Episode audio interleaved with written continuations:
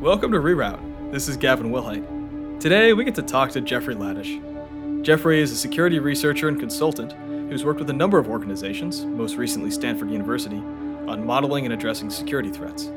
His current focus is civilizational threat modeling, with a particular focus in biosecurity. We'll be talking to him about existential and catastrophic risk, how to think about the double edged nature of many technologies, and the importance of attributing the source of SARS CoV 2 we even toss in a few tips for your own personal digital security. So sit forward, listen in, and enjoy our conversation with Jeffrey Ladish.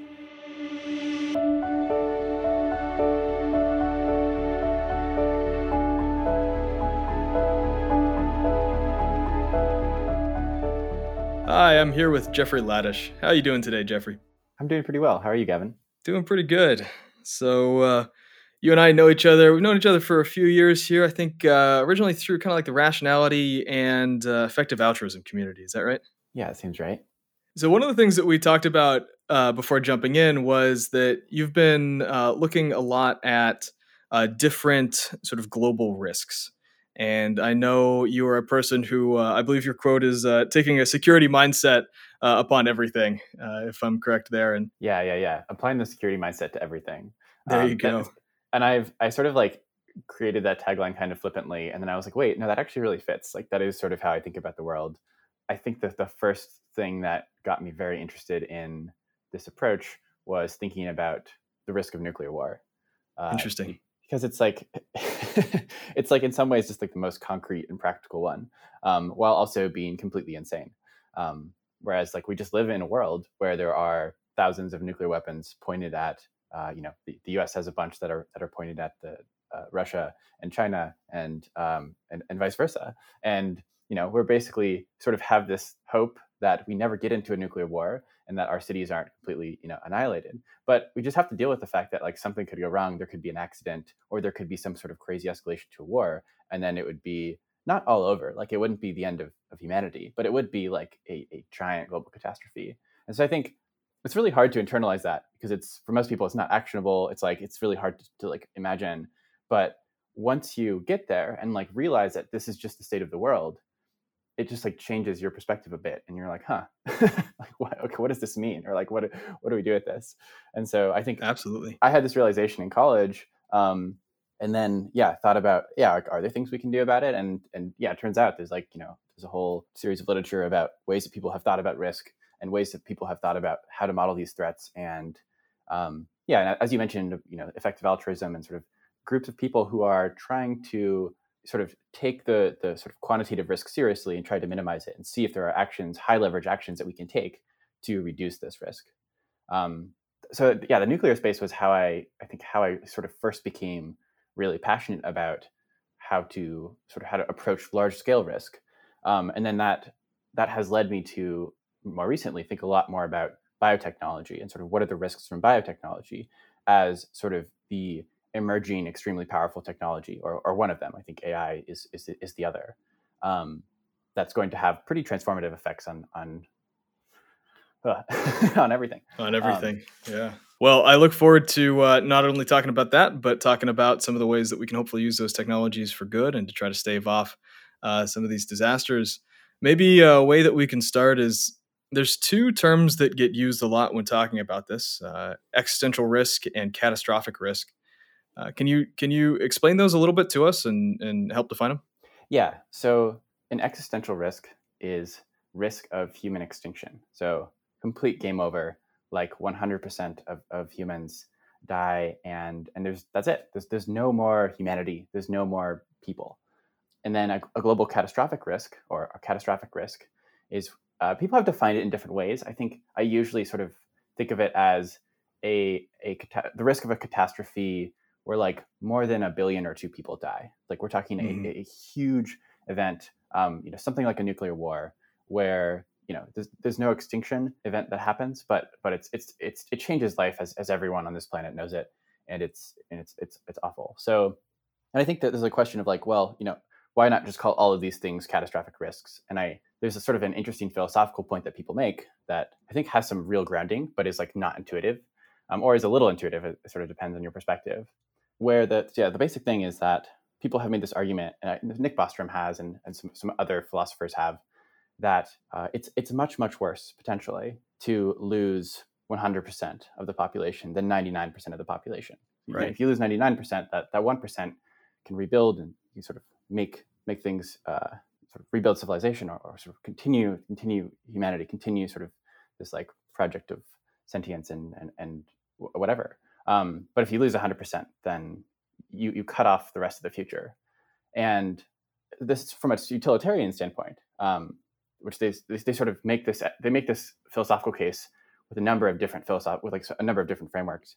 And from a from a utilitarian standpoint, you can say like, well, you know, if you imagine the value of of like one human life is X, and you uh, you think about like how many potential humans there are in the future, like you know, right. there's 200 billion stars in the Milky Way galaxy, and like over 200 billion galaxies, and you, you like you know, think about the like trillions of years we have in the future. And, and you know they sort of like create this like massive uh, this massive number. And they're like that's that's the value of, of the future.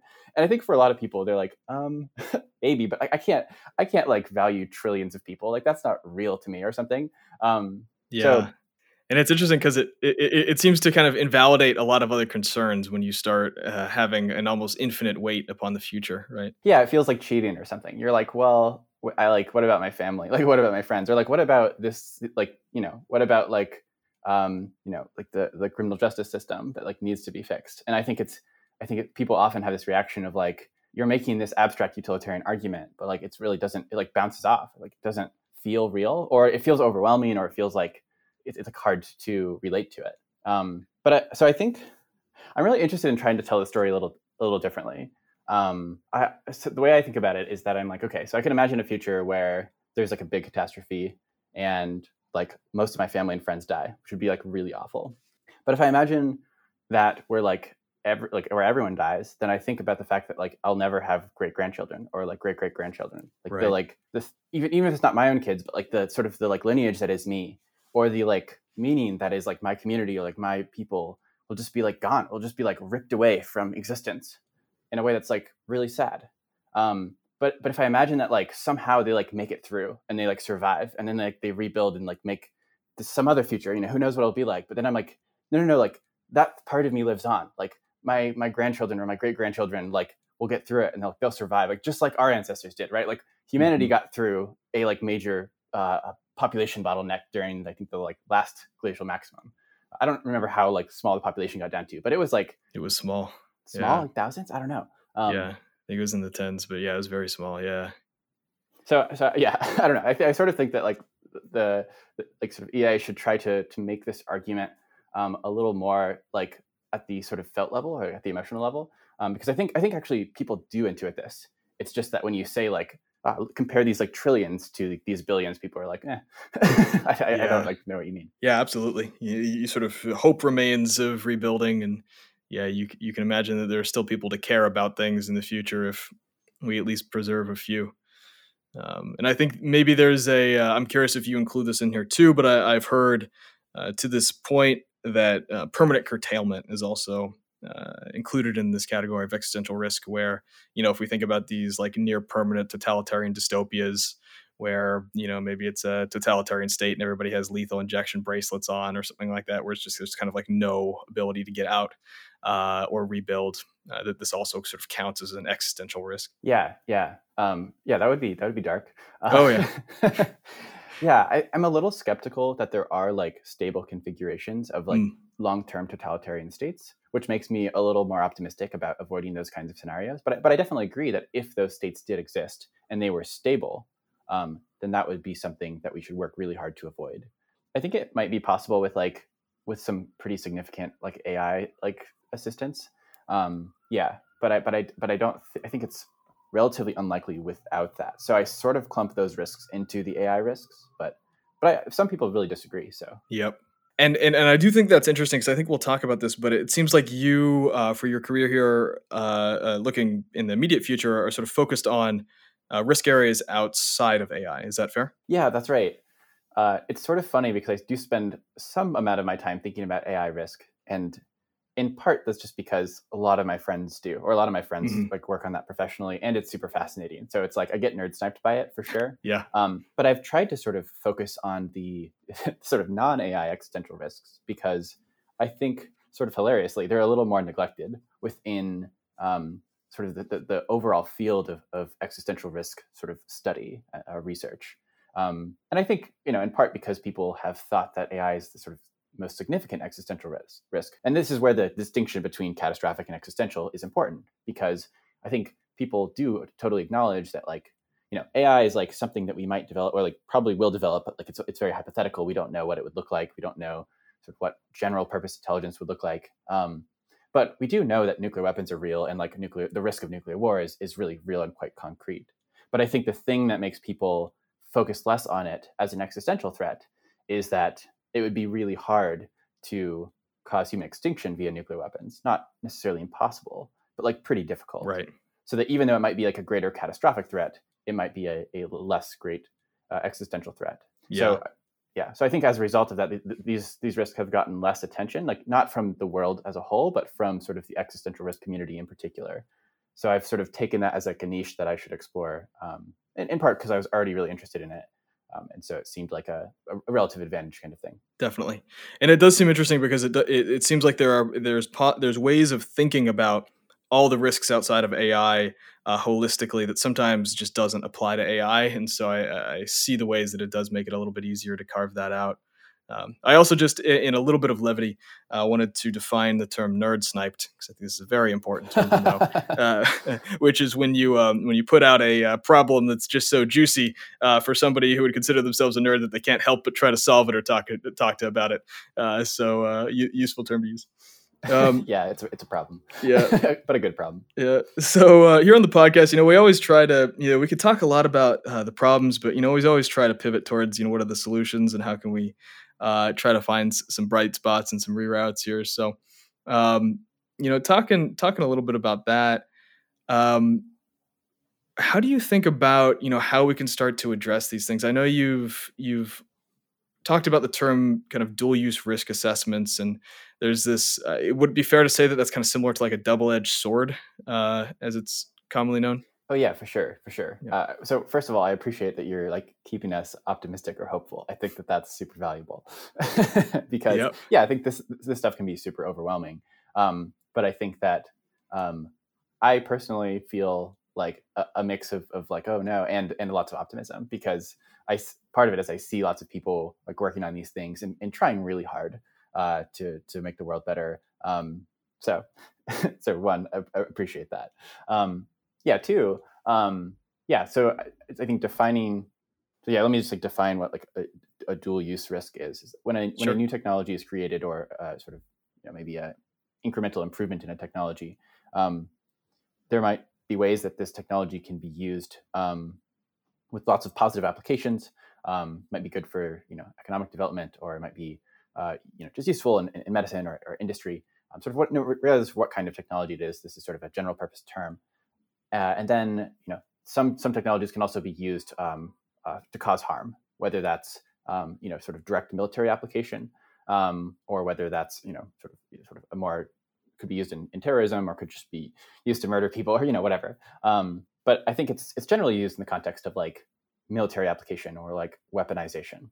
So I think this term really came into prominence um, around. Um, well, I, I'm not sure if it was nuclear weapons where this like first uh, came into prominence, but I think I'm familiar with it, especially through like thinking about missile technology or sort of all Hmm. all kinds of like space technology, where it's like very useful um, to be able to put things into orbit, to be able to put satellites and things up there. Um, you know, incredibly helpful, incredibly good, um, good advancement.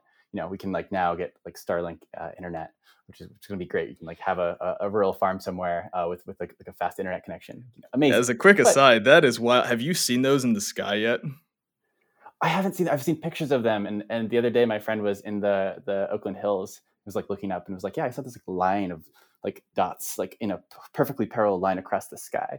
Like what? it is surreal yeah it's i almost don't even know how to feel about it it feels a little bit like light pollution but it is also just such a uh, triumph to engineering I was out camping a couple weeks ago, and yeah, just from horizon to horizon is just a string of beads that look like the brightest stars in the sky streaming overhead. It was very surreal. Yeah, yeah. So, so Starlink is this SpaceX project to put up. Um, I don't I forget, like how many how many satellites are putting up. Like I think it's like hundreds, but but maybe mm-hmm. it's low thousands. Um, and they're like they're in extremely like low Earth orbit, and um, which which you need to be in low Earth orbit so that you can like so that the bandwidth works. Oh, sorry, so the, the latency, latency, works out. Yep. Yeah. Yeah. Thanks. Um, and yeah, apparently the um, apparently the like amateur astronomy community has like gotten pretty mad because they they do create a lot of like pollution. And what I've heard is it's less of an issue for um, the sort of like larger like I don't, I don't, I don't, there's something about like why it's, it's it's more of an issue for amateur astronomy than it is for sort of like professional astronomy. Uh, I apologize if I'm wrong about this. I'm not super confident, but that was like my rough understanding. And then of course Elon's like, you know, why not? Why not just like focus on space-based astronomy? Like, which of course he would say that. Yeah, we can launch it for you if you just pay us some money. Yeah, yeah exactly. and I hear they're finally starting to try to apply some darker paint to them or something like that to to make it not so bright. But yeah, yeah, yeah, it's totally. definitely a sight to behold if you can see it. Um, so, so going back, yeah, so um, yeah, so it's interesting, right? Because there's it seems like there's this open question, and eh, maybe it's easier to talk about specifics than in general. But um, what you really would love to be able to do, right, as a technologist, is um, have some ways of thinking about the technology that you're building in such a way that as you build it or as you do your research, you're sort of likely to create more good than harm or create a technology that is more easily used for one versus the other. Um, do you have either thoughts on how we can do that, or maybe there's a good example that we can pull up, uh, maybe in biosecurity, to talk about that? Yeah, yeah, totally. So yeah, I was I was bringing up the the, the Starlink example as like, um, you know, this is the kind of technology where it's super uh, useful. It's it's super, yeah. um, it's like clearly really good, but right. but it's a it's a dual use um, technology. So uh, if you are trying to export that technology to um, you know sort of any country that that the U.S. is not like a really close ally of, um, there'd be significant export restrictions on that. And there's all sorts of like federal laws and regulations around what you can do with that technology. Because of course, like while you can launch satellites, you could also launch nuclear weapons. Like it's the same technology you need for nuclear delivery systems. Just um, or a little lower. yeah. Systems. Yeah. Yeah. Um, the cruise missiles or, or, or, whatever. You know, it's, it's all sort of in this. In, like it's all it's all unfortunately intimately wrapped up. So this has been a, a, a sort of a standard problem um, in in in sort of aerospace industry for a long time. Um, but we're sort of now recognizing that this is a huge problem in in biotechnology as well. And I'd say it's it's like an even bigger problem in biotechnology because um, of sort of the, the nature of the, of the tech. You know, if you're sending something to space, it's pretty clearly like ah, you're sending something to space. Yes, it could be a missile. Like it's it's like it's pretty clear. But life mm-hmm. science, you know, like life science research or, or biotechnology research is, is this huge field and it just covers so many different things. Um, and so it's it's like really, you know, if you're working on a vaccine, um, it, that's that's clearly a, a, really important thing to be working on. So I'll, I'll give you an example. Um, the uh, I think it's um, J and J and AstraZeneca and a few others of these. Um, not 100 percent sure on this, but but but definitely a, a number of these are um, adenovirus uh, vector va- vaccines. So what that means is um, you, you need to somehow get uh, a bunch of information into your cells to be able to produce the spike protein um, right. and that the immune system will then recognize and make antibodies to it. And so, one way to get that information into those cells is to use a sort of benign virus to deliver um, that information. Right. And so, we use this adenovirus vector. That's a thing that we've been developing for a number of years. There's been a number of vaccines that have used that before. Um, but unfortunately, like while this is a really good technology and it totally works, the thing that you need to do um, to make this these kinds of vaccines really good is that you need to understand how to evade immune defenses. Oh, really? Right? Oh, wow. Well, well, yeah, because like yeah, the immune system, yeah, yeah, sure. like just doesn't want you to like have viruses like running around putting stuff in cells. You're like, we have to shut that down. And so, like, as a vaccine designer, your your goal is to like, you know, figure out how to bypass those things.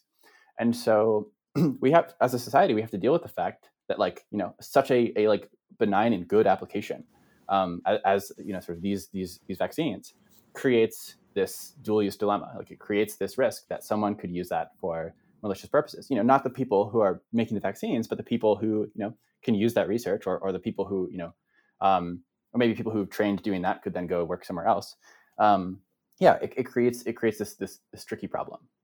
And um, so yeah, I'm I'm working on a project right now that's uh, with Stanford to try to sort of um, work with funders and work with publishers to sort of improve guidelines around this.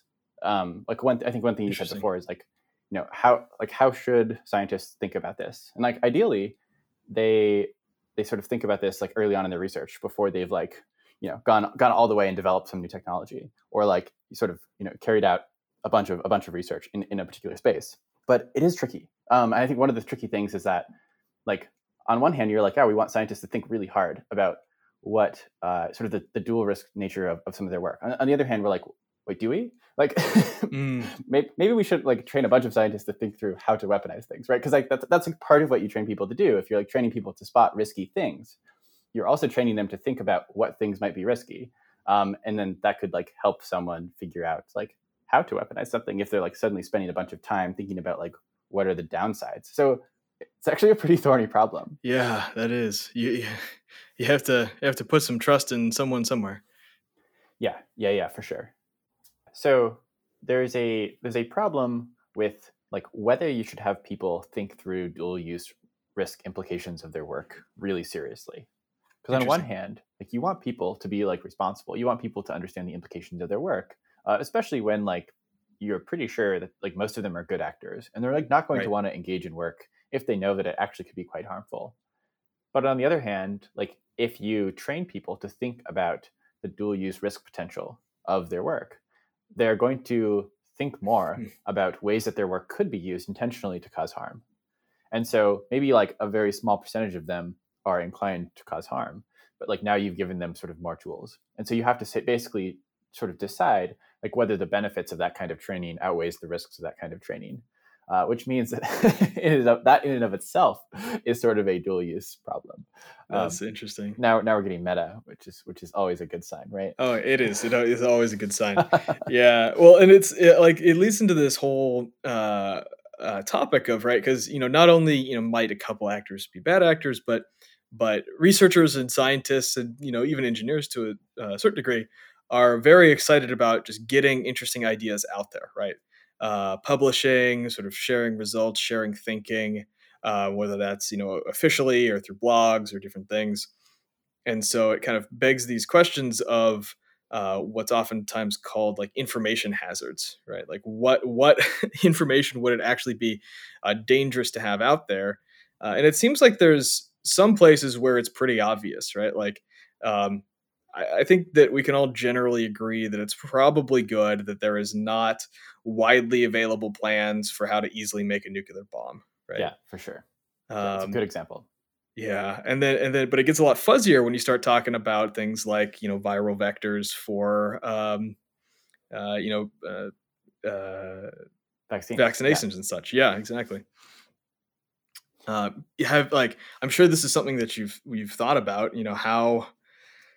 Like how you know how do you how do you think about this and like you know if somebody has an idea of something that they think is dangerous you know how, how do you even think that they should think about that yeah so i think yeah this is a this is a pretty hard problem um, i think that yeah sort of within the effective altruism and like sort of existential risk spheres people have thought about, you know, like, you know, how should we think about information hazards? Uh, Nick Bostrom has like a paper about trying to lay out the like uh, typology of information hazards, which we can link to.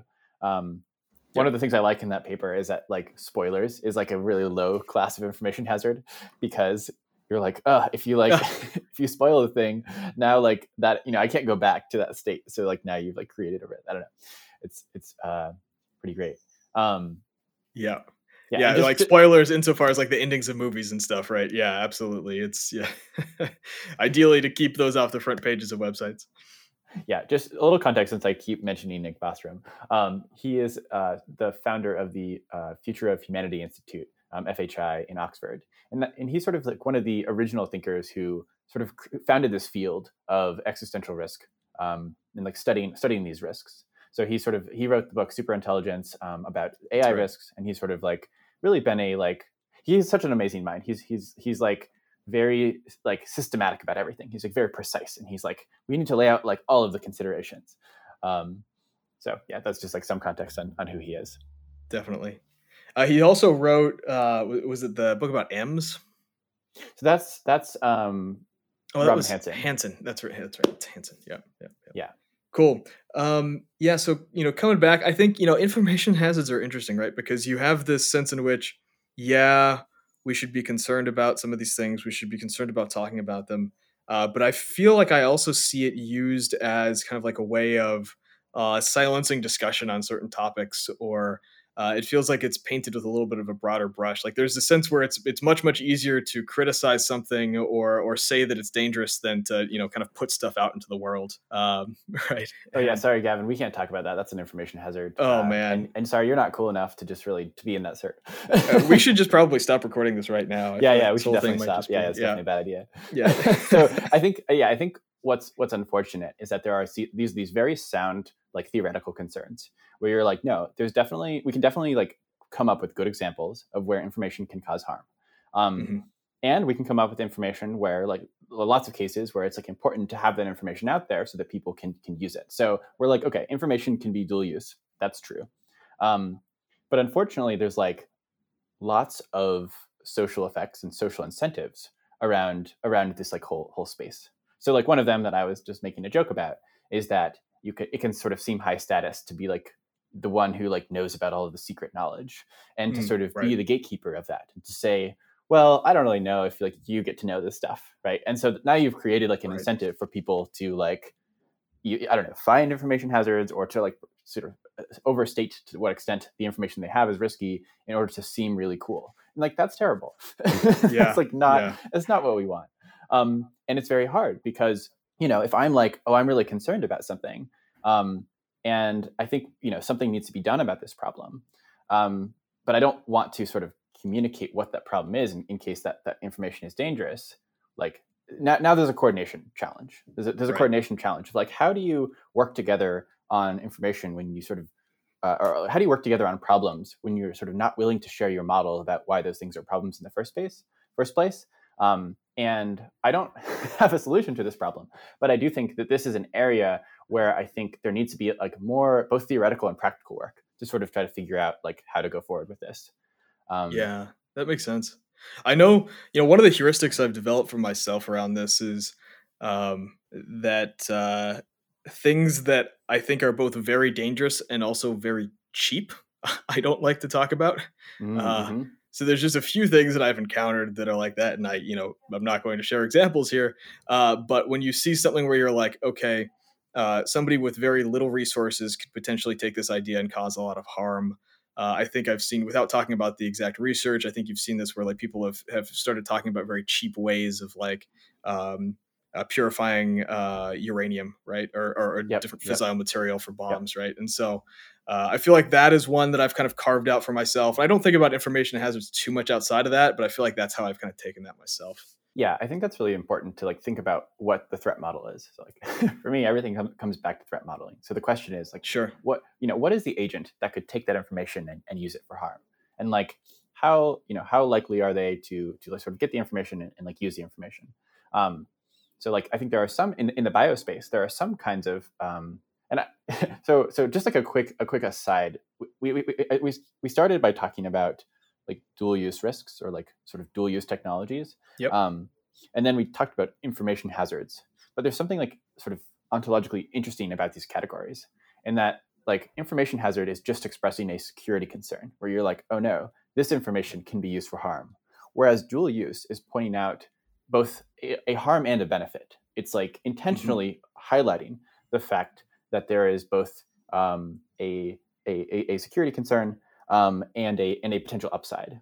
And so I, I think yeah. it, it might be more useful instead of using the term information hazard, and I'm not sure about this, but I'm sort of floating this idea to, mm-hmm. to use the term like dual use information. Um, oh, to, interesting. To talk about the cases where like this information could be helpful as well. Now, if we think that this information isn't helpful, maybe we should just say it's strictly an information hazard and it's not helpful. Um, but I think sometimes the framing of information hazard makes it seem like there's no upside to sharing or there's no cost to sort of keeping the information secret. Whereas I think that's often not the case. Um, yeah, that makes a lot of sense. Um, you know, just kind of moving as we go into the um, this sort of concept of dual use. You know, one that feels very uh, timely is this sort of gain of function research, right? Uh, can you maybe tell us a little bit about that uh, and maybe how it's relevant to uh, to SARS-CoV-2? Yeah, totally. So, gain of function research is um, a, a, category of, research, of biology research, um, mostly working with viruses, where you take a virus and you give it capabilities it didn't previously have. And the reason that people do this is usually to try to study how a virus might evolve or adapt um, to be able to uh, infect humans in, in, the, in the future. So mm-hmm. it's like basically trying to get ahead of viral evolution to like study, you know, sort of, you know, what viruses might present the most risks to humans, as well as what tricks might they have up their sleeve in terms of what they'll end up doing. Um, but of course, like a lot of people have raised concerns about this kind of work because what you're essentially doing is creating viruses with the potential to be um, pandemics, pandemic potential pathogens. Right. And this this was um, we should look up exactly. Um, I think there's a there's a, there's a moratorium in the U.S. on funding this kind of work. I forget when exactly, um, but um, this this came on the tail of some I think H1N1 research um, or, or, some kind of uh, influenza research where they were basically taking ferrets and they were passaging viruses between the ferrets to try to to make the viruses uh, be more transmissible. They were taking a, actually a, a, a bird flu, um, and they were trying to make that more transmissible among ferrets. So basically, going from crossing the like bird to mammal and then mammal to mammal um, uh, space. So mm which, which is like the kind of thing that you do to study like how this might you know how how a flu might um, jump over to the human population and spread in the human population, which has been a I think probably the biggest um, sort of concern among epidemiologists in terms of new new potential pandemics. So like SARS has been a big um, concern. Like SARS-like viruses has been a big concern, um, and and obviously we're thinking about that a lot because of COVID was a you know a SARS-like virus, um, right. SARS-CoV-2. Um, but uh, but before that, I think there was much more concern about uh, uh, new new sources of of influenza viruses, and so um, yeah, I think some in the early 2010s there was this this research that um, yeah with ferrets um, and, and with with bird flu viruses, and basically um, this led to like a whole series of discussions. And yeah, eventually there was a, a moratorium. Yeah, I'm, I'm seeing this pulled up. Um, yeah, producer Nick just pulled up for us. Uh, sadly, it seems like in 2017 they uh, resumed funding of gain of function experiments. That's right. Yeah. yeah. so we had yeah we had the moratorium in 2014, and then they resumed in, in 20 in 2017. Um, and and I think that was a mistake. You know, I th- I think that like as we can see, um, pan- pandemics are are super damaging and, and, and super costly. You know, we're talking, I don't know what the economic damage from from COVID has been, but, but obviously it's been enormous. And the question is like, what what possibly could justify this? Um, you know, and I think if there was some some benefit to that research that made it much much less likely to have pandemics in the future or to respond to them really well, then that maybe would be justified. Um, mm-hmm. But that seems pretty unlikely. Um, and I think you know the sort of elephant in the room is where did COVID come from? Like, was you know was this the result of uh, a laboratory accident, um, or was it the result of um, a, a, a sort of natural crossing over? Um, and yeah. yeah, actually, yeah, Gavin, I'm well, I know. Yeah, yeah. Go ahead. I, I, know you've been looking at this a lot. Yeah. Yeah, I'm I'm curious about like what your take on that question has been, just as like a like relative... like a layperson. Yeah. Uh, uh, yeah. Uh, and so you're sort of questing, uh, uh, talking about kind of like uh, whether the virus escaped from a lab or was man-made or was uh, sort of naturally jumped from an animal to humans. Secret right? military bioweapon. Yeah, exactly. I mean, yeah, there's there's a bunch of different ways I think about that, right? You know, one is, um, uh, can I apply this heuristic here? I feel like I kind of do. So, like when I try to find, like, figure out the truth claims about the world, like I oftentimes think about kind of like is a is there a plausible mechanism of action? And like is there evidence for this thing? And like the more i have of one like the less i need of the other or something.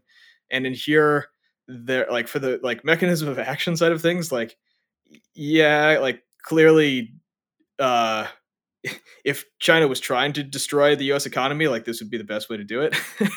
Um and so like there's kind of like a plausible story there but yet we don't really have almost any evidence of it looking like it's man-made. So my like the, the best that I've been able to to figure out here, and, and also at the same time, you have this lab right there in Wuhan, right? Um, mm-hmm.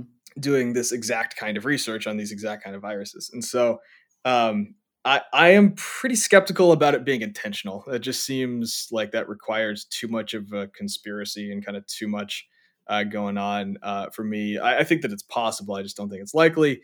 And then with the um, the lab escape hypothesis, that seems far more likely to me. I don't know. I would maybe put that at like a sixty five percent chance, just from like my outside view of what happened, uh, versus it just happening naturally in uh, you know a wet market or whatever. But I, I don't know. You know, this is me as a layman, so I'm I'm curious about your uh, a little bit more uh, enlightened opinion.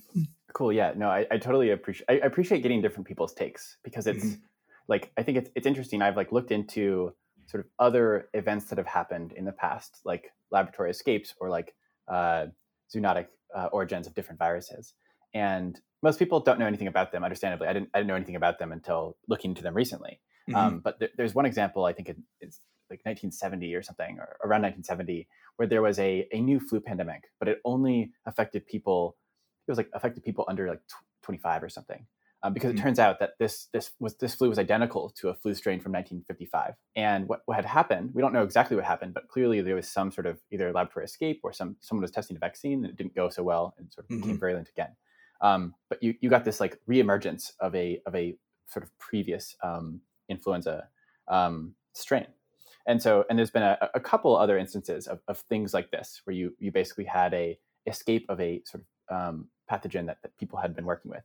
Not a like creation of a novel pathogen, but but an escape of a pre-existing pathogen. Yeah. Um, and there's been lots of examples of uh, SARS SARS one um, escaping from a lab and not causing a pandemic. You know, only infecting a few cases, then being contained very quickly. But I think there were like a handful of cases where this happened in in China um, after the the original uh, SARS outbreak. So it's like okay, this yeah. this this thing can can happen. And, and so it I'm has happened. yeah, exactly. Has happened. Yeah, absolutely. And it's interesting, but like that's like all sort of like feels like this sort of theoretical like biosecurity question that that like you know I talk about with biosecurity researchers um, or like at conferences. But it's it's interesting now that here here we all are in this global pandemic, and now it's it's on everyone's mind, mm-hmm. and it sort of goes from a like theoretical sort of like defense type question or security type question to a like wait this like impacts everyone and like most people have some opinion about it or like want to relate to it because like we want right. to have an explanation for like why our lives got disrupted so much in the last few years yeah. so it's interesting to see like sort of everyone have an opinion about this question that I, that I, you know is a super important question because we like absolutely want to be able to prevent these um, things in in the past well, yeah, and, and, maybe I'll ask a little bit of a uh, uh, like intentionally pointed question or whatever, but but I find it's an interesting one, which is like, why does it matter? Like, why does it matter if we can figure out whether it came from a lab or not? Yeah, so I think you know it's it's one data point, and so I think it's you know we, we shouldn't overgeneralize from one data point, but it's but it's a pretty a pretty powerful data point. I think it, if it could be conclusively, so that I think there's there's two things. There's like one, you know, just does the information help us to to update, which you know it, it should if we're like uh, you know sort of applying you know good principles of reasoning. Sure. Um, getting this sort piece of, of evidence. updates. Yeah. Yeah. Yeah. yeah exactly. Right. Like um, you know, if this thing came from a lab, then we we, we should now say like, oh, new new pandemics can come from labs. Like this has never happened before. This is huge. We should we should really rethink how we're doing um, lab lab safety, and we should also rethink how we're doing um, gain of function research. Yeah, so, maybe we stop funding them again. Yeah, yeah, maybe it, might help that case. Yeah, exactly. um, or like maybe that didn't go far enough. You know, maybe there's a lot of other things we could try to do. Um, so I think that that's like there's like the what evidence we get. There's also the if we could sort of demonstrate it conclusively. Um, what what does that sort of what does that what does that say about like can that be a coordination point? I think if there was a extremely mm. strong evidence for a for a lab origin of, of this virus, um, that would be really um, that would be really influential in making a really strong case for um, the changes that, that I mentioned, right? Like for doing another moratorium and, and for going a lot further. Um, so this is really hard. So I, I, want to talk a little bit about the Wuhan Institute of Virology, um, Please, which yeah. is the the lab in Wuhan, um, and um, EcoHealth Alliance, which is an, an, organization that basically tries to study the emergence of, of new new viruses. Um, and what they do is they go out into into the wild and they sample a bunch of wild animal populations and they, they swab them for viruses and they take those viruses back to the lab and they sequence them and they study them and they try to figure out like where um, you know where where might the next pandemic come from and i think this is like very well motivated work. I think you know, like pandemics are terrible, and they do mm-hmm. like usually come from nature, so it makes sense, um, sort of from a fundamental perspective, to to study it in this way. Um, so I, I, think I want to say like these people are people who who are really trying to prevent the thing that just happened. Like, that's that's their right. whole mission. Right. Um, but of course, you know, like with like with you know like lots of kinds of like dual use work, this this work creates creates risks. It creates risks yep. both um, of people using this maliciously, and it creates risks of accidents. Yeah, good and, intentions does not prevent the opportunity of having negative consequences, right?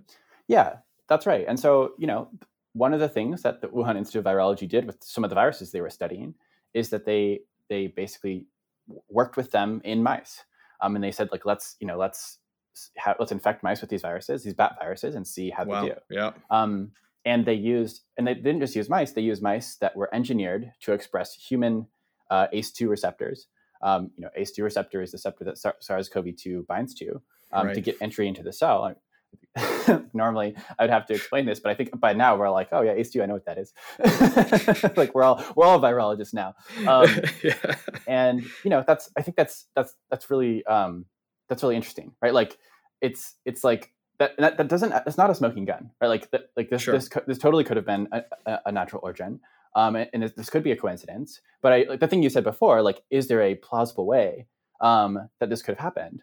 Um, the answer is like, well, yeah, there is a plausible way, um, and that doesn't. That's not. That we don't have any like we don't have any concrete um, like evidence that this did happen. We only have circumstantial evidence that this that this happened, and that we shouldn't. I think we shouldn't say like, yes, this is certain because it's certainly not.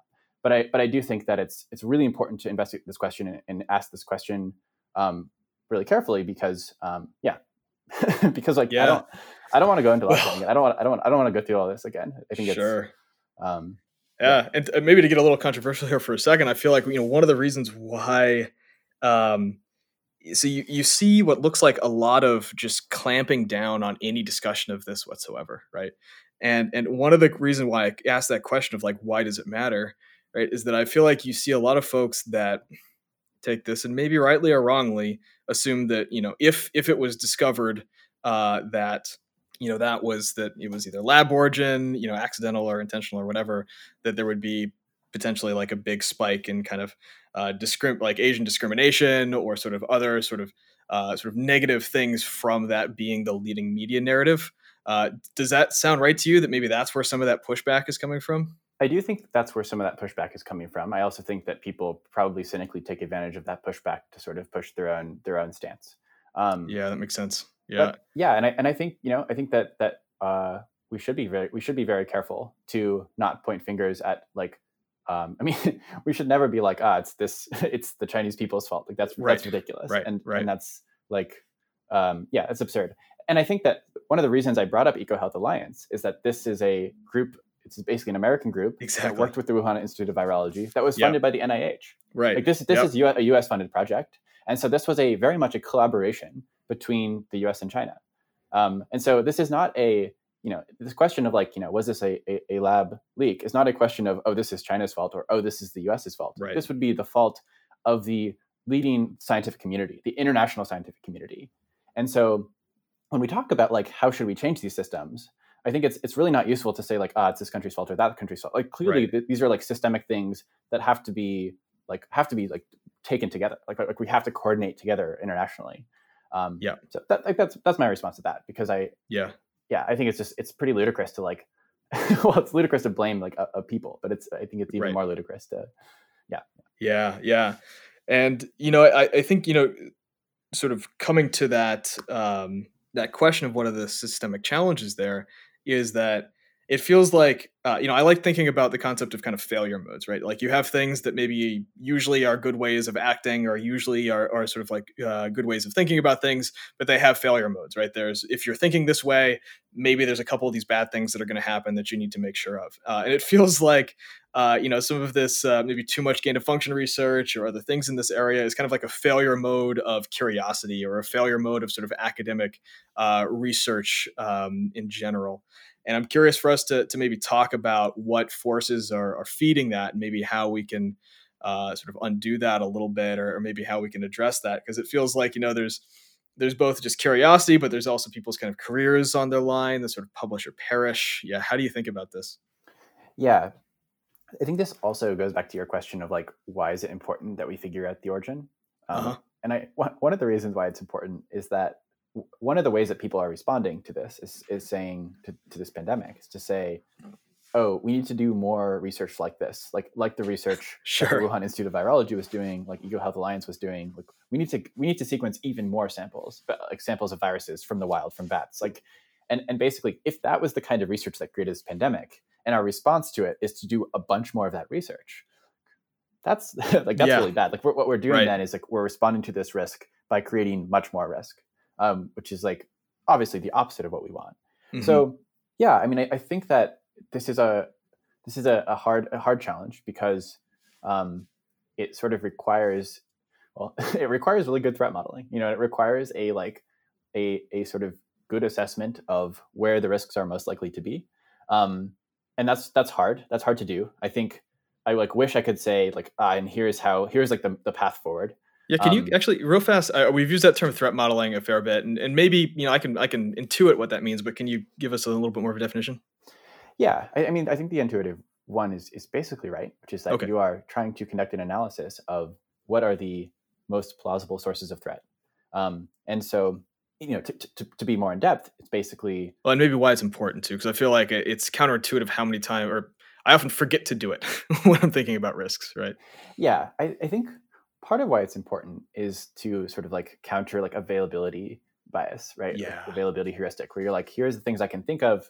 Um, like those are the things that i'm going to worry about because like i've seen evidence of them and threat modeling like is trying to be much more intentional about that where you say like let me find the best reference classes of the kinds of threats that have happened before. So like you know and one of the things i do in addition to researching sort of large scale like global catastrophe type type work um, is the sort of very practical information security operational security um, you know how can i make your company more secure? Right. And i think it's it's often quite important to sort of consider like a company's assets and be like, okay, what could someone steal or like what could someone get from you that would be economically useful to them? Um, right. And then how would they do that? Because there's like lots and lots of potential security controls you could throw at a company. You know, you can, um, and, and there's like all sorts of like different expensive software that you can use to try to like detect various threats. But if you mm-hmm. don't start from the position of like, what does an attacker actually want from you? Or like, what are like where is someone actually going to come after you it doesn't matter like where you're you know vulnerable it matters like you know wh- where are people actually going to to attack and so i think yeah that's that's like why i'd say threat modeling is important is that it, it helps you um yeah it's, it's an attempt to understand where the like likely sources of risk will come from mm-hmm. Yeah, it makes a lot of sense. Yeah, it's I mean, I've had to do this even, you know, when you're thinking through your own personal digital security, right? You're like, okay, well, there's like a huge backlog of things where I should reset these passwords and I should go install this antivirus and I should do all these sorts of things. Um, but both at work and at home, I've I've tried to you know get myself to do that first. Okay, like what's the most likely thing that's going to happen here, and then you know start there, right? Other than you know what's the scariest thing I can think of, you know, or, or like the, the, there's so many different ways of thinking about how to prioritize uh, security, right? Well, and it feels a little nebulous, right? You're like, why am yeah. I doing all these things? But I, you know, I can give you concrete examples of why. It's like someone wants to hack your computer so that they can like encrypt your hard drive and demand Bitcoin from you. Like, yeah, that's just a total. That's a thing that that's like that's happened to people I know. Um, that's a very common thing. If you trade cryptocurrency, someone will want to hack into your Coinbase account to steal all your cryptocurrency. That one's easy. That's straightforward. Sure. Um, but then there's a question of like how they will do that. So threat modeling can also get more into sort of this like what is the, what is the the threat landscape. So in you know in your case, I'd say well one way that people might want to do this. Now I don't I don't know if you hold cryptocurrency, but if you do, one way that people might want to do this is um, basically uh, uh, port your phone number to a different phone, right? Um, do a SIM card swap, and then they will try to use that that phone number to reset your Coinbase account. Or, or, to reset your you know your Gmail account, which will then they'll then use to reset your, your Coinbase account. Um, so that's a that's a very common type of attack. And so you know, if we were doing some like you know personal threat modeling, um, you know, that's like one of the things I'd start with. Be like, aha, I've seen this attack before. I know this reference class exists. Like, let's let's start there. Yeah, and I think just as some quick uh, advice to some folks, uh, call up your phone company, ask them to put phone number porting protection on. That usually doesn't help because they can get social engineered pretty easily. Uh, so then the next thing that you want to do is just try never to use your phone number as a two-factor authentication solution. Use either Google Authenticator or Authy. Uh, and uh, and you can correct me at the end if I'm wrong about any of this stuff. Uh, but then great. if you're going to use Authy, always make sure to use a backup uh, password on it. Uh, and my recommendation is Authy because Google Authenticator usually isn't backed up on iOS, at least I know. And so you can lose your two factor authentication. So install Authy, add a backup password, and use that for all your 2FA, is my advice. I don't know if that would be the same for you. I think that's great. Yeah, I think the additional thing I'd add to that is that YubiKeys are really great. They're yeah, like that's a, true. A physical, yeah. a physical thing, and like they're a, they're a little annoying to set up, but once you set them up, I think it's actually quite quite easy. You only need to like use them every like few months or something. Um, put them on a keyring. Yeah, absolutely. That's awesome, and we'll include links to all these things in the notes. And then you get to feel uh, like a hacker because you're like, yeah, I have my YubiKeys on my keyring. I know. well, when we're not sponsored by these companies, but maybe we should be. That's good. I know, right? Yeah. um, good stuff. All right. Um, yeah. So let's see. We're talking about. Uh, I'm curious if there's anything else related to the pandemic that maybe we should talk about. Um, hmm. Well, I, I can I can bring up one last example of like the kind of uh, dual use uh, research that I'm worried about. Um, yeah. And as far as I know, no one's doing this right now, but this is the kind of thing that people would want to do. And so I want to be like, I want to give another concrete example just so people have it in their minds of like, why is this a concern? Um, and that's with SARS CoV 2. Um, people are concerned about new variants evolving, right? We've seen a bunch right. of new variants, um, and it's certainly possible. You know, it's, it's, it's, it's, not possible, it's almost certain that there will be more. Um, and people are worried about variants that can um, evade the immune response induced by both natural infections and especially vaccine induced um, immune response. Um, so, so some some bright scientists might be like, "Huh, I know what we should do. We should like try to create those variants so that we know what to protect against, or then maybe we could make vaccines in advance for those kinds of variants." Which, on one hand, yeah, maybe you could create vaccines for those in advance. On the other hand, don't create variants that can evade the immune that, that can right. evade. Yeah, yeah. right. Like that's exactly the kind of um, both gain of function work and yet dual use dual use research um, that I think we really shouldn't do. Mm-hmm. Yeah. And then there's a question we can we can tie it back. We can tie it back to everything. Is that an information hazard that I just said that? I don't think so.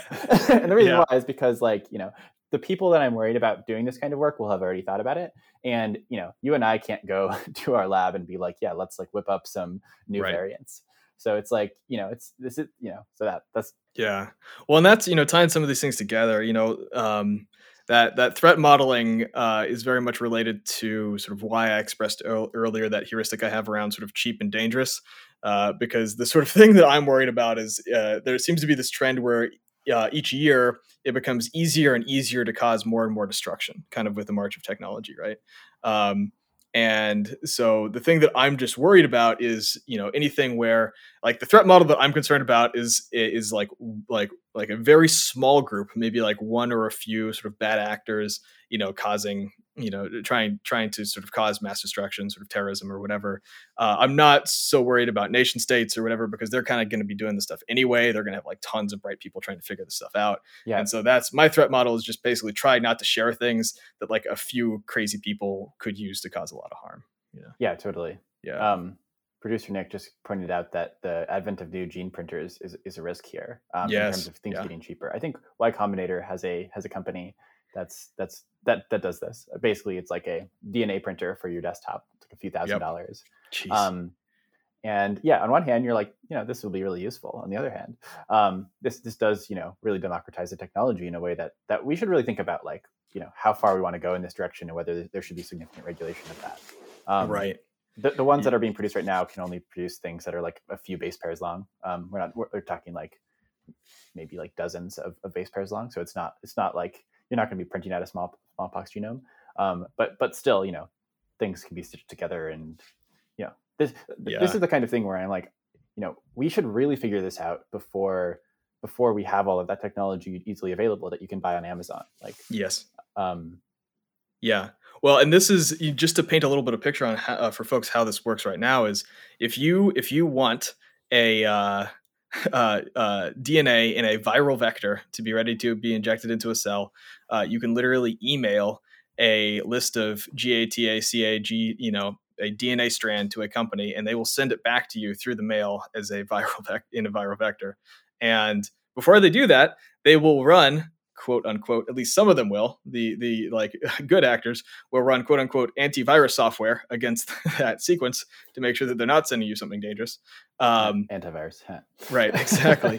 um, but not everybody does it, and it becomes a lot easier to you know jailbreak a desktop printer or whatever as these get better and better. And so there is some very, uh, I hope somebody uh, starts to work on uh, increasingly better antivirus and sort of detection of uh, analogs and stuff like this um, to, to help us prevent the the generation of these sequences that might be dangerous. Uh, it seems like a hard problem, but potentially an addressable one. Yeah, I think I, I, have this bad habit of proposing problems and then not proposing any solutions. So, yeah. Gavin, it's it's your job to keep me uh, keep us optimistic. I'm trying. I'm trying. but uh, one of the I think if I'm being really realistic here, one of the one of the big challenges is that states have not been historically very successful at um, suppressing the development of new technologies. Right. Um, and I think the the sort of biggest success case where states have like you know a modern group of states has tried really hard to suppress the development of technology. It's been um, with nuclear weapons. It's been sort of mm-hmm. new countries gaining nuclear capabilities, and I would say that they have been pretty successful at that because there's only about nine nuclear powers, um, a bit more if you count the, the powers that have nuclear reactors but not nuclear weapons, because it's a pretty small step to go from a functioning nuclear reactor to a functional nuclear weapon. It's still a step, mm-hmm. but it's not. It's much. It's a much smaller step than, than, the step of going from no nuclear power to nuclear power, uh, for example. Yeah. Um, so that's been moderately successful, um, but um, that's that's about it. there haven't mm. been many other things where where states have been very successful at sort of preventing new technologies from being developed where there was an economic incentive for them to be developed. Right. And yeah. so again, jumping back to sort of this threat modeling question, you know, we can think about all sorts of technologies that could cause harm, but the ones that we should be focused on are ones where you know some agent is likely to create the technology and you know the most the most the biggest motivator for the creation of new technologies of course is money right is is, is right. the economic factor and it's not the only one you know we can look at we can look at bioweapons programs where they're not most motivated by economic effects they're motivated by you know sort of whatever the internal defense priorities of that of that project are sure. Um, but in terms of commercial development where most of the the sort of fundamental research happens um, or well there's there's academic and then there's commercial and these you know have a lot of interplay um, but yeah, I think it's it's useful to think about like you know where where is where are there sort of economic paths to to these new tech uh, developments. Yeah, totally. So, so, Gavin, if you have a solution to how do we fundamentally change states so that they are capable of, of doing strategic, wise regulation of new technologies, I would love to know. oh man. well, you know what? Maybe, maybe after season two, we'll have an answer. yes. Um, you should get on some of the governance people who are doing like uh, experimentations and, and new types of governance because I, I don't know yeah. like if we should be optimistic about that but i do feel excited about it you know like because i'm like yeah there are things being tried that have never been tried before um, in terms of governance and that's there's something there yeah absolutely. Absolutely and i think that there's also you know uh, governance and also um, you know uh, alternative economic structures right? There's definitely you know lots of really interesting uh, stuff going on in sort of decentralized finance crypto uh, around like how do you create better incentives economic incentives for for doing sort of pro-social things and, yeah. Um, also sort of um, you know so there's this sort of thing where you know hopefully we can try to uh, prevent the development of sort of uh, dangerous incarnations of technologies but you know in some ways maybe the cat is out of the bag and, and sort of if that is the case, right, then it begs the question: um, What does it look like for us just to like build defensive technologies or sort of build technologies to increase security? You know, I've often wondered about you know there's this there's this sort of cool paradigm by which we can um, you know if if there's a new uh, a digital sort of security issue, a new um, piece of malware you know you get a um, detection heuristic that immediately uh, gets sort of like ingested by you know somebody like Microsoft or uh, you know another antivirus company, and then instantly distributed to every computer around the world, and within a matter of you know seconds if they're up to date, or sort of days if it's sort of rolling out, uh, now everybody is secured against this new virus right? And so yep, it kind of yep. begs the question: Is there a way that we can do this for our own immune systems? You know, um, so I'm curious, you know, what you think about that, and if there's other sort of uh, kind of defensive technologies you think we could be investing in on this stuff. Yeah. So this is where I, I this is where we get to have the good news. Yeah. Yeah. like yeah, yeah. we've had some we've had some like oh man some of these risks are really hard. Some of these governance questions are really hard. It's really hard to like regu- fundamentally regulate the you know new technologies. Um, but it's not as hard to deploy new technologies, which is cool. Like we're really good at doing that, especially where there are economic incentives to deploy those technologies. And here I think is a case where there's some mix. There are some of these defensive new biotechnologies that will be really um, commercially valuable, in, which case like we're going to deploy them, and there'll be some where we may need to like seriously subsidize them in order to be valuable. Mm-hmm. Um, the part about patching, and I'm going to come back to that. That's actually that's a really important point. Uh-huh. Um, but but first, let me just like lay out the the really obvious um, good step that we can take, Sure. which is um, sequencing. So Mm. um, one of the thing that I think most people don't realize that's that's happened over the last year and a half is that we have dramatically expanded the scope of both PCR testing, um, you know, the the sort of molecular testing that is the standard um, COVID test. Yeah, Um, go in for a nose swab. Um, that's that's the, the standard Yep. PCR test. Yep. It's just like Yep. looking for a you know a particular a particular sequence. It's like ah, is, is this sequence present or is it not? Um, so it's a binary, oh, and it can it can look for a number of them. So it can be like you know are these is is one two three and four sequences present, um, which is also helpful because you can detect new variants that way. So that's something that's dramatically expanded. Um, sort of too slowly at the beginning of the pandemic, but that's that's an Mhm, mhm. aside. Yeah. Um, and then the other one is sequencing. So sequencing is you know what it sounds like. You're you're just figuring out um, what what all of the what all of the base pairs are for, of the of the sample that you're you're looking at. Um, and so this is very helpful for um, tracking new variants um, and Right. tracking the evolution of variants. And some tr- there's been tremendous effort um, in the U.S. and the U.K. and some other countries, but especially led by the U.K. and then a little later by the U.S. to to have significant coverage. Um, so this is amazing. We, I, I'm, Yeah. I'm really I'm really proud of the, the teams that have worked on this. Um, Trevor Bedford is a person that I I follow on Twitter who sort of has like been the person I think sort of shouting loudest about this, and and also he runs the website nextstrain.org, which is a great a great web resource for tracking viral evolution of SARS-CoV-2. Um, Nice. Really tremendous work. Is this Um, the one that shows the sort of circular graphs of the uh, uh, variants? I think so. Yeah. I thought it was super cool because I've seen somebody. I think it's the same JavaScript libraries, but like I've seen people do these kind of uh, circle graphs where you can see sort of uh, the evolution of the sequences. But it's funny because they've used it for also the evolution of species, uh, the same sort of graphing tech, and it's Yeah. really cool to be able to trace this through time to see how the strains evolve. Yeah, yeah, totally. It's all it's all phylogeny, right? It's all evolutionary lineages. right. Um, yeah, yeah. I don't I don't know if we talked about this, but I my background is evolutionary theory and sort of how Oh, I got really? into security and uh, existential Wow. risk and all this stuff. Yeah. Um, How? uh, wait, yeah. Tell me how, how did that how did that jump happen? Yeah. um, well, so evolutionary theory is the thing that got me really interested in thinking about the long term because I was Mm. thinking about sort of Ah, like yeah. the, the rise and fall of lineages and, and I'm like, oh, humans like might go extinct. That's just a thing that could totally happen. And I was like, yeah. ah, has, has anyone else seriously studied this? And that's when I found the sort of Future of Humanity Institute, Nick Bostrom, and, and the rest of that cluster, um, nice. which is sort of the connect. Yeah, it's, it sort of comes full circle because now we're talking about you know viral phylogenies and the evolution Totally. of viruses and Yep. existential risk. Absolutely. wow. Uh, So yeah, yeah, makes I- sense. yeah so i'm so i'm really so i'm it's, it's really exciting that we've expanded um, sequencing so much this is like basically happening um, at a lot of labs around the country and i think the next step is to have this happening not only in labs where you take a sample and you send it to a lab but, but basically happening um, at the at the clinical level so that you go into your clinic um, you know you have a you have some sort of some sort of uh, in, infection and they don't they don't know what it is but they just they take a swab and then they, they take it to the back and then you know they do some probably some like on chip microfluidics to process the sample and then they run it through one of these desktop sequencers um, and they they basically can say yeah here's the sequence of the virus that we found or the or the bacteria or, or whatever um, Mhm. You know maybe maybe it's there's there's a lot of you know potential things that you can detect with sort of arbitrary read access to biological samples Um, it's- Yeah, it's, amazingly broad and powerful That's really interesting. I, I've so one of the ones that I've uh, just kind of like armchair speculated about, and I'm sure there's a million reasons why this might be bad, but I'm just curious on your thoughts. Is like what it would look like for us to have more uh, detection, sort of at uh, like border crossings, airports, stuff like that. Do you have thoughts there? Yeah, so that's like that's so there's a number of things. I mean, there's some serious privacy questions Right. there. Yep.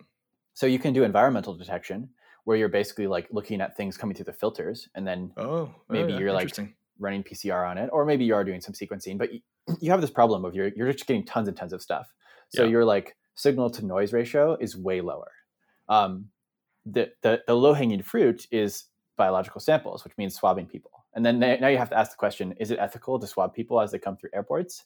Um, that's a hard question. Right? Yeah, like, it there's it would clearly be pretty good for for sort of like you know tracking and containing epidemics, but it's pretty invasive. So you know, and and you could you could also sequence someone's genome from that. So Yeah. um, you know, it's like, do you do you want uh, you know do you want a, a country to do that to, to sort of track the movement of a minority population? That seems pretty bad.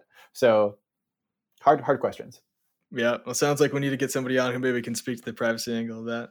Yeah, maybe. Yeah, Yeah, no, I, I yeah. think it's a it's fascinating. But I, but I do think at the clinical level, there's a much stronger case for it. Because, That makes sense. at least in the U.S., your your information is already protected by HIPAA. So I think Ah, privacy privacy is less of a concern, um, and you can sense. hopefully not. You know, I don't think I don't think HIPAA protects the like sequence data of the viruses you carry. So um, or hopefully not. Um, and so what you could do with that is you could build a map of any virus, like any virus that's going through a population, whether it's tracking seasonal flu would be super useful for that. Mhm. But it would also allow you to, you know, as soon as something new pops up, you would you would have it sequence like within days. And and that's Yeah, oh, that's ex- that's extremely powerful, right? Because if you have a new pandemic, you now have almost like real time surveillance of of the sp- of the, the emergence of a new pandemic. And so this could be a really powerful tool, um, even at partial coverage, even at par- like you know, obviously if you had it in every clinic, th- that would be amazing. But even if you only had it in like ten percent of clinics, five percent of clinics, you know, that would and you spread them out in sort of like in sort of strategic ways, that would allow you to have like an early warning system for new pandemics. Um, that would be super powerful. And we, we just like have we like we almost have the tech we like we totally have the technology for it, but we don't have it cheap enough. So there's like some miniaturization that needs to happen. Um, there's Mhm. some like you know sort of investment in um, microfluidics that needs to happen. Yeah. Actually, Gavin, before you were asking me about like are there ways that people can help? I Mhm, think yeah. I realize this is one of them. Um, if people have relevant expertise um, in in sort of microfluidics or in sort of sort of the relevant biotech areas that Yep. would be relevant for uh, clinical sequencing, clinical metagenomics, um, that that's totally a thing. You know, shoot me a message. Um, I'm working with a group of people who are trying to make this happen. Basically, That's the goal awesome. is like now is probably the time. It seems like we're, we're close enough technologically, and now there's like a massive recognition of the need for it. That this could be a moment where we could really push this thing through and like just have a really powerful tool for preventing future pandemics. That's awesome. Thanks for thanks for saying that. I have an idea for maybe one or two people to send your way, and yeah, that's a great uh, that's a great offer. Um, if they wanted to uh, reach out to you, what's the best way to reach you?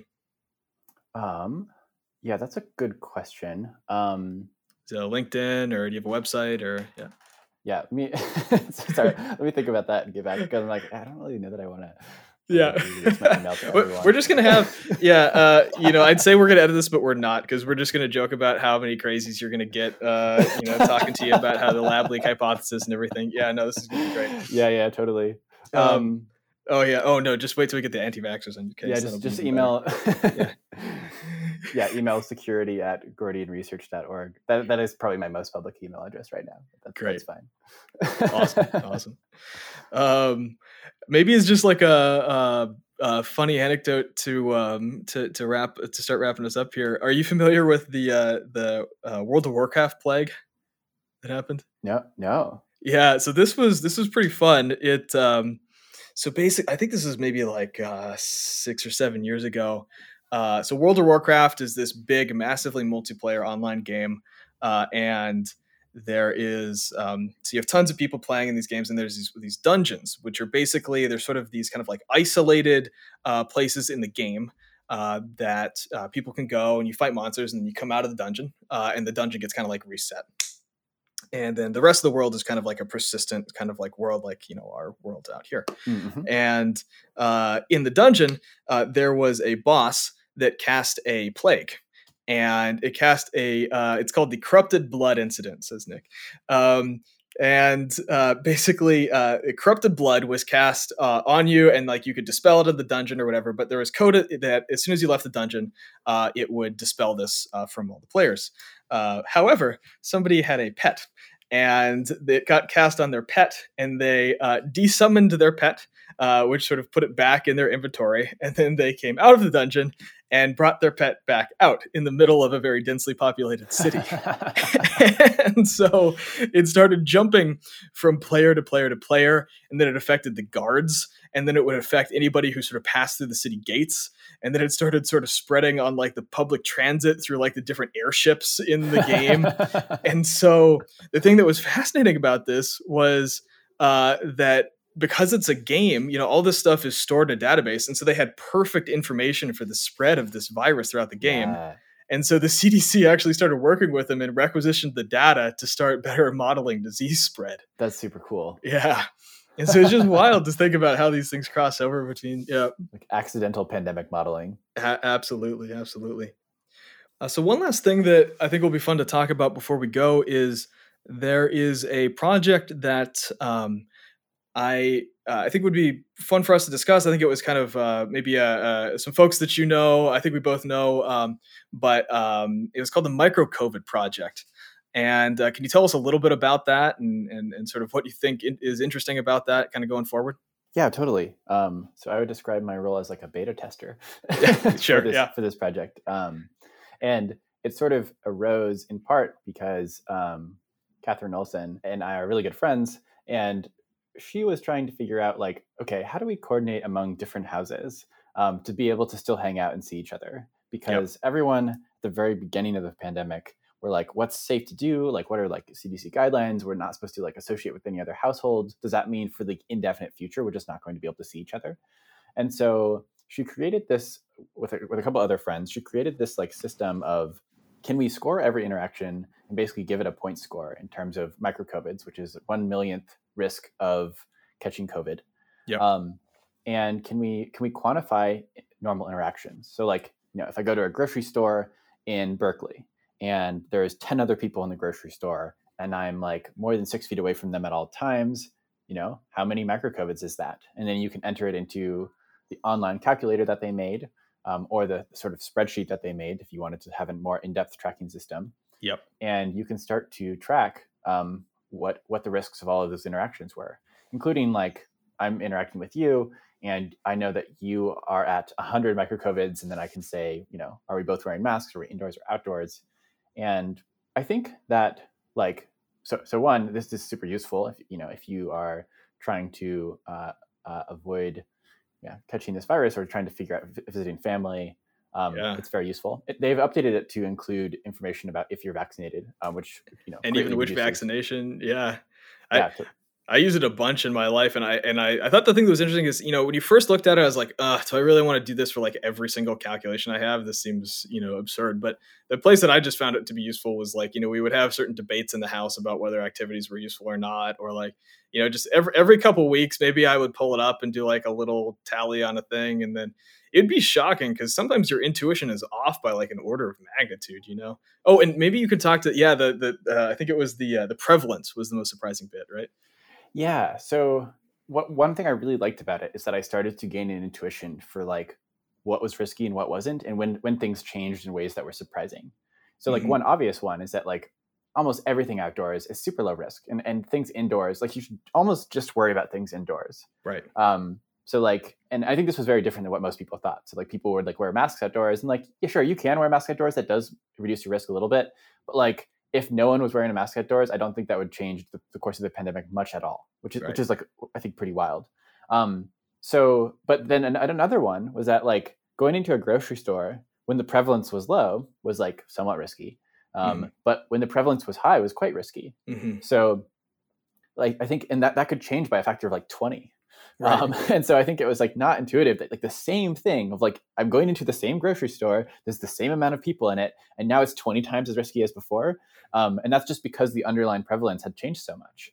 And I think that part I just like wouldn't have had any intuition for without having the like quantified risk in my hand. Yep. Yeah, and it makes sense in retrospect, right? You're like, yeah, of course it makes sense, like you know how many cases there are in my zip code, but it is yeah it's just so alien to have yeah it, every, every to, to, your entire sensory system everything exactly the same as it was a week ago but now you have to think about it as a completely just different risk landscape right and I, I really appreciated like doing the like daily practice of of thinking about quantified risk, um, and I, I realize that that's like the nerdiest thing ever. But I, I think that it's it's it like felt like I had, uh, developed a new way of thinking that I now want to apply to other things. Not so much because I want to calculate the like the micromorts of like every you know, which is like the tiny you know probability of death or something for every you know thing I do. Can I, I tell you really... my takeaway for that? Because I, I, I looked yeah, at that yeah, for yeah. a little bit.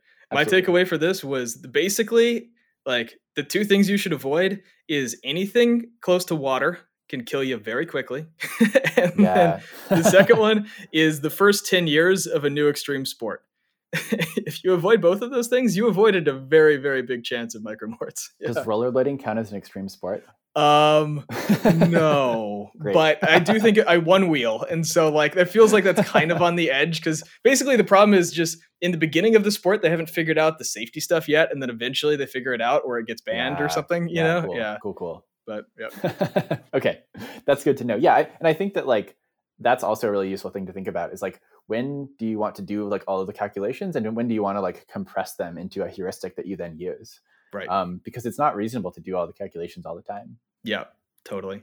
Yeah and i think um, uh, you know one of the one of the interesting questions here is you know we saw a lot of kind of conflicting guidance in the media right? And a lot of it seems to be I, you know i don't think it was sort of uh, you know i don't think I, most of the times it wasn't ill will and it wasn't even sort of like um, but it was just that the stuff is super hard to understand and yeah. it really makes you kind of wish like uh, like I just wish that everybody had like just kind of like plugged it into micro COVID before they wrote the article, you know, yeah, or like, yep, yep. yeah, it's interesting. I think, yeah, I think one thing that gave me hope from this, because yeah, th- it was really hard when there was conflicting information and there was like, don't wear masks, they don't help, or they might even make things worse. To oh no, you absolutely need to have to wear masks. Um, I think that there's like two things. I'd say like one, like treat institutions with like the respect they deserve, which is like some but not excessive respect, which is to say, sure. like if you just followed the CDC guidelines throughout the pandemic, I think, you know, you wouldn't have gotten perfect advice, but it wasn't it wasn't like terrible. And. I think mm-hmm. some people might push back against that and be like, well, what about the like super conflicting mask advice? And I'm like, yeah, that was conflicting. It was bad that they did that. But also, like, they did a lot better than a random person. So like they I actually think that if you just followed their advice, like you can probably do much better, but you'd be like okay. So I'd say like, you know, they still were they still were like fine. um, and I think that we just like have high standards and it's good that we have high standards, but I, I want to like give them the credit. I want to give them the credit that they're like acting as like somewhat functional institutions, even if they're not like as as functional as we'd like. Um, and then the other one is just like like don't be afraid to think about things yourself because I, I, think yeah. that like with masks, one of the one of the things was like, well, like we can think through the mechanisms how they work. You can like look it up. the studies are just like available online. We have all the information, and yeah, it's hard to interpret. And like, yeah. I don't think we should like have a false certainty, and we should like recognize that these things can be really challenging. But also like just like don't throw your brain away. like. Like, you know, it's like ah, like N95s are used, and they like keep out most particles. So I think one of the things that our friends got right really early on was like an N95 will protect you much more than a surgical mask. If you're worried yep. about risk, wear an N95. Um, or a um, respirator. Yeah. Yeah. And like you don't need the CDC to tell you that. Yeah. Yeah. Like that's just that's just going to be true because you can think about particle size and you can think about what yeah, what a respirator does. You can have a P100. Um, you know, I don't think I don't think I ever saw a official health guidance recommendation saying a P100 will protect you more than like an N95, but I'm almost certain that that's true. Right. And so like i'm like well we just figured that out by first principles reasoning so yep. i think i just like encourage people like yeah if there's smoke put on a respirator if you're worried about a virus like put on a respirator like it's yep. it's like you can just you can just figure it out and all of us who went to burning man kind of had some pretty good intuitions about this in the first place you get caught in enough dust storms and you know which masks work yeah yeah yeah, yeah. Uh, well, hey, this has been uh, this has been quite a pleasure. Thank you so much for sharing all this with us, and um, we'll include uh, notes to all this. Hopefully, we can um, start getting a little bit of our uh, uh, story in order around some of this virus research and figure out better ways of doing it without raising all the risks. And uh, I look forward to continuing the conversations about how we keep this world a little bit more secure with you as we go. Yeah, sounds good. Great talking, Gavin. All right. Take care. Have a great day. You too.